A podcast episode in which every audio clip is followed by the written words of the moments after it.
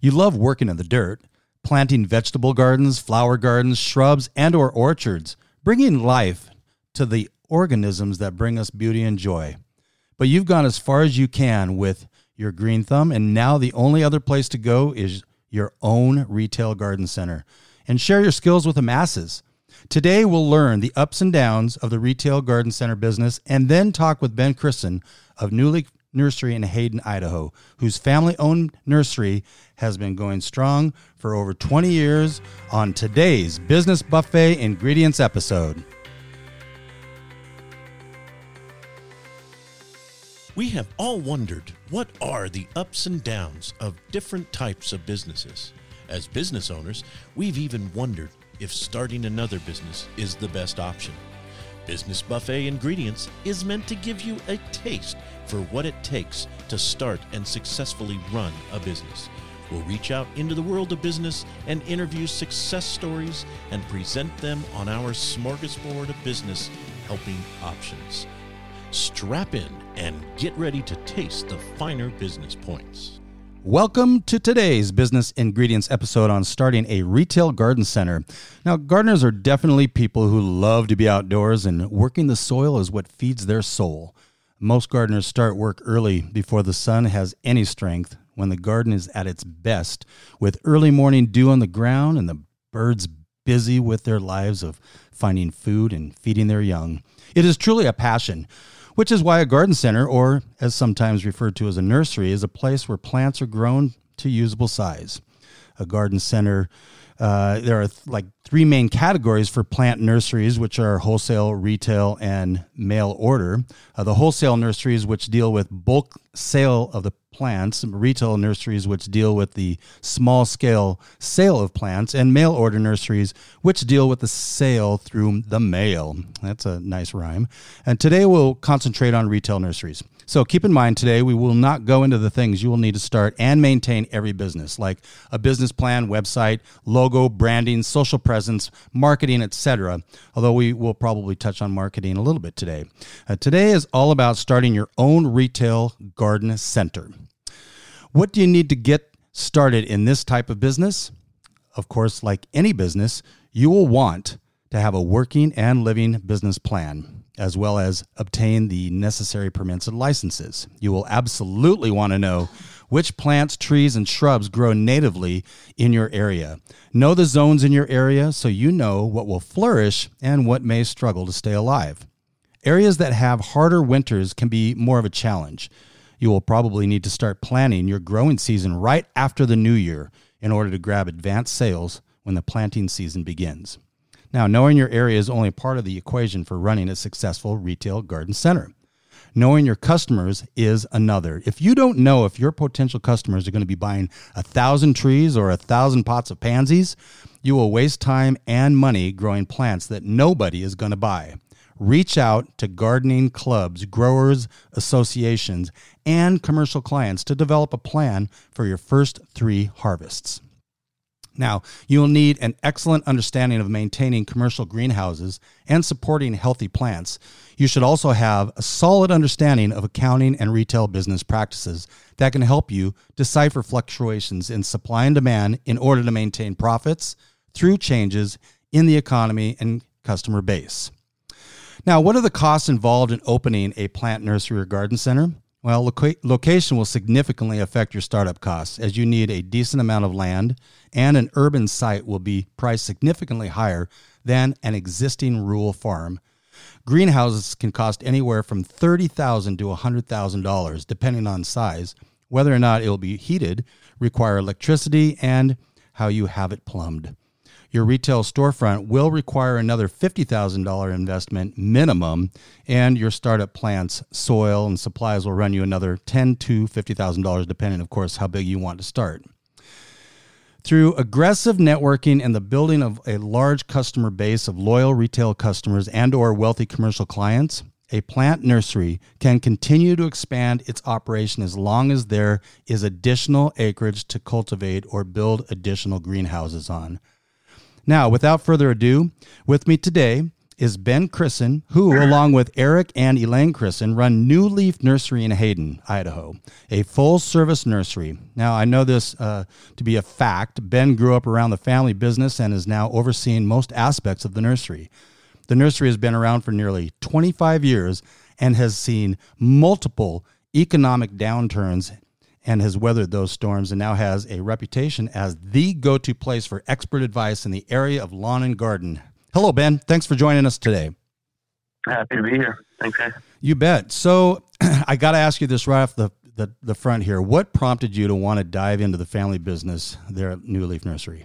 Yeah, so it. Uh, I'll, I'll, start by saying it, it hasn't always been the case that I've, I've, wanted to do this. I mean, when I was growing up and uh, you know watching my dad run the business, it was something that he just absolutely slaved over. And um, you know, being from a small town and you, you don't always have the ambition to stay stay around in town and, and, and slave away at what you've you've watched your dad do forever. So um, I went away for a while, and you know, with time and absence being around, you know, it's kind of one of those stories of, um, you know, you, you kind of appreciate family more, you appreciate certain things more, and both gardening and family were were both uh, one of those things. So it was something that time away after graduating from high school uh, just kind of started to build. And one of those things of when you, you, don't know what's missing uh, until it's gone, right? Yeah, yeah, yeah, or yeah, exactly. Yeah, you just kind of move away and do something else, and you know, you're, you're um, realize what's valuable and important in life and what you like doing, and and it uh, doesn't always have to stay the same. So, so how long were you gone then? Yeah, I got close to 15 years. Oh wow! Yeah, I went over to Seattle and went to school over there and uh, worked in corporate world and and uh, you know, that was always my aspiration as a kid. You know, go to the big city and do something really important, and and uh, I kind of did that and proved that I could make it on my own. And waited in traffic, and yeah, yeah, yeah, yeah. So Co- coincidentally enough, my commute was shorter there than it is here, and my commute is like two miles. But that is yeah, funny. Yeah. So when did you end anyway. up uh, starting full time there back at New Leaf? So I moved back to Idaho in summer of 2014. So yeah. this will be your sixth sixth year of really taking this nursery to the next level.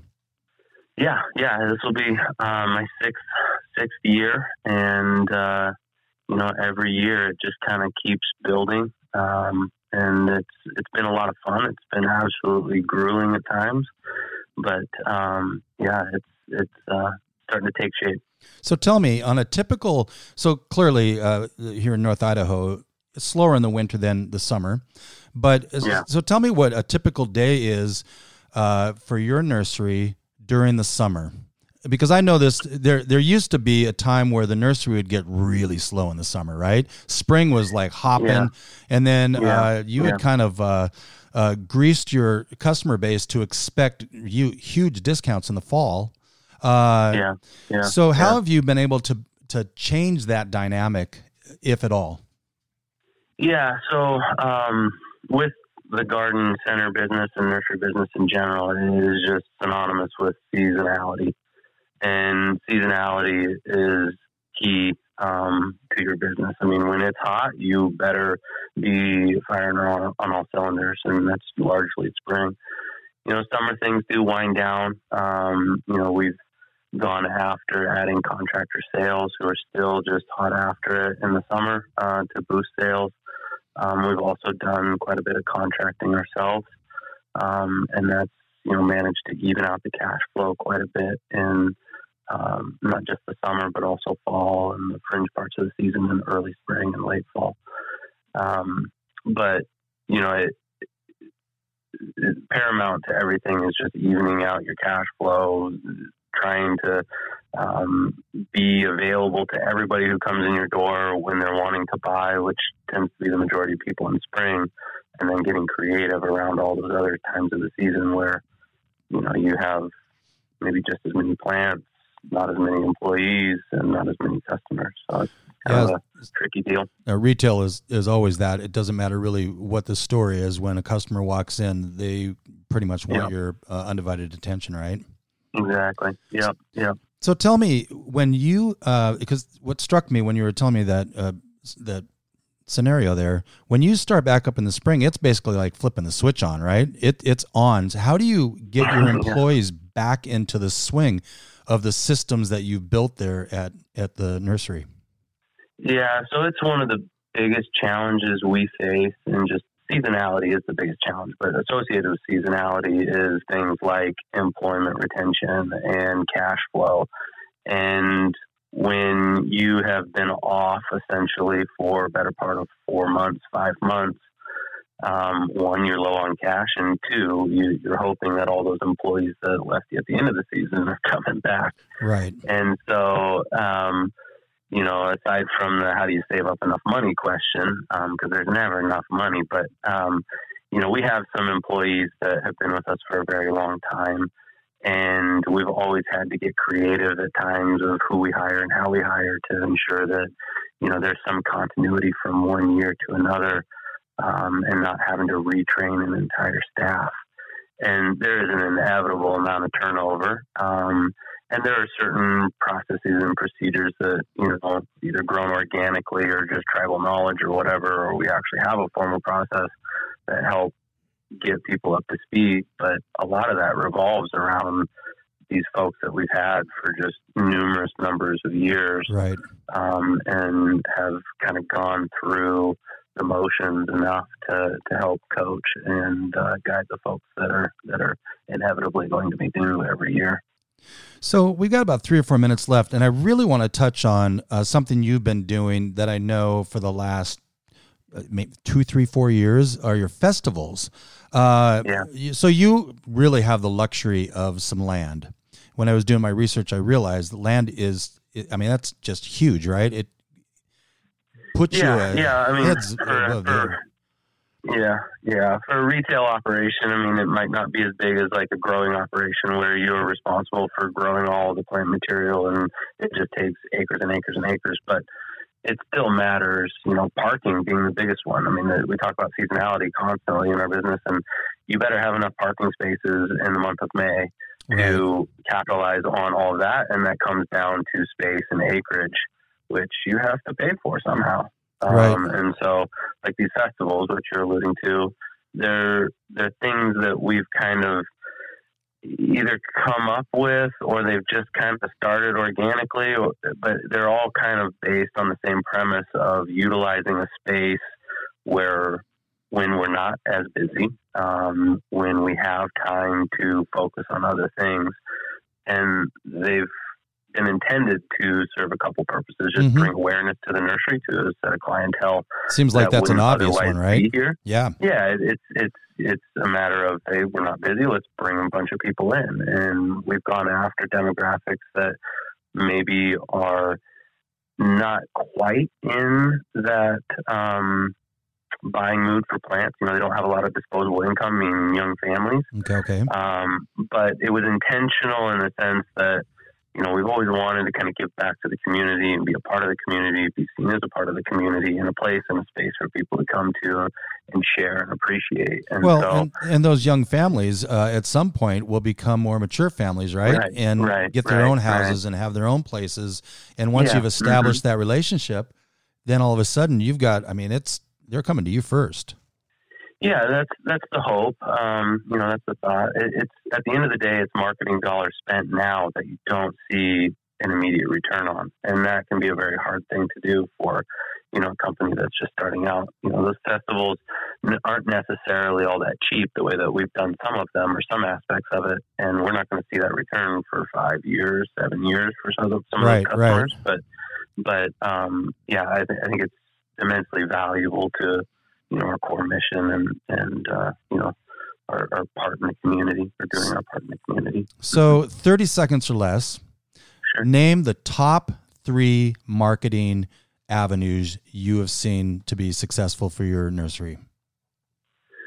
Yeah, so social media um, is probably primary primary avenue number one. Um, most of that probably has to do with my own desire to see the analytics of who it's reaching and you know yep. setting demographics and core core markets and targets, um, and seeing traceability to how it's actually received. Um, I think these festivals have gone a long way to just bringing awareness to the nursery. Mm-hmm. Um, and then another one that you know it took us forever to realize um, was just the outside appearance of the nursery. I mean, investing in how your space looks from the road and making sure it speaks to the um, type of clientele that you want to reach out to. Right. Um, was something we overlooked forever, and we finally invested in in the last few years, and we've just seen an amazing response from the community and customers. It's it's been fun. Well, I know one of those things. yeah, Yeah, yeah. I was going to Mhm. say one of those things is a really large windmill that people can say, Yeah, "Oh, yeah, that's where you are." So that's that's kind of nice to be able to point to that. Well, Ben, I got to tell you, I'm really really appreciative for you spending a few moments with us here on the Business Buffet Ingredients episode, and uh, thank you so much. Uh, and thanks again for joining us. Yeah, guys, happy to do it. Have a good one. Is your computer not running right? Is it making sounds it shouldn't? Do you want your computer to run better? Well, give F1 for Help a call at 208 687 0183 or visit us on the web at www.f1forhelp.net. Thank you for listening to this episode of the Business Buffet. Thank you for listening to the Business Buffet Ingredients. We hope we tempted your business taste buds with something sweet. Please share this podcast with your friends and show them that you are the smartest person in the room. Visit businessbuffet.page and sample all the flavors of the Business Buffet. We hope you eat hearty in business.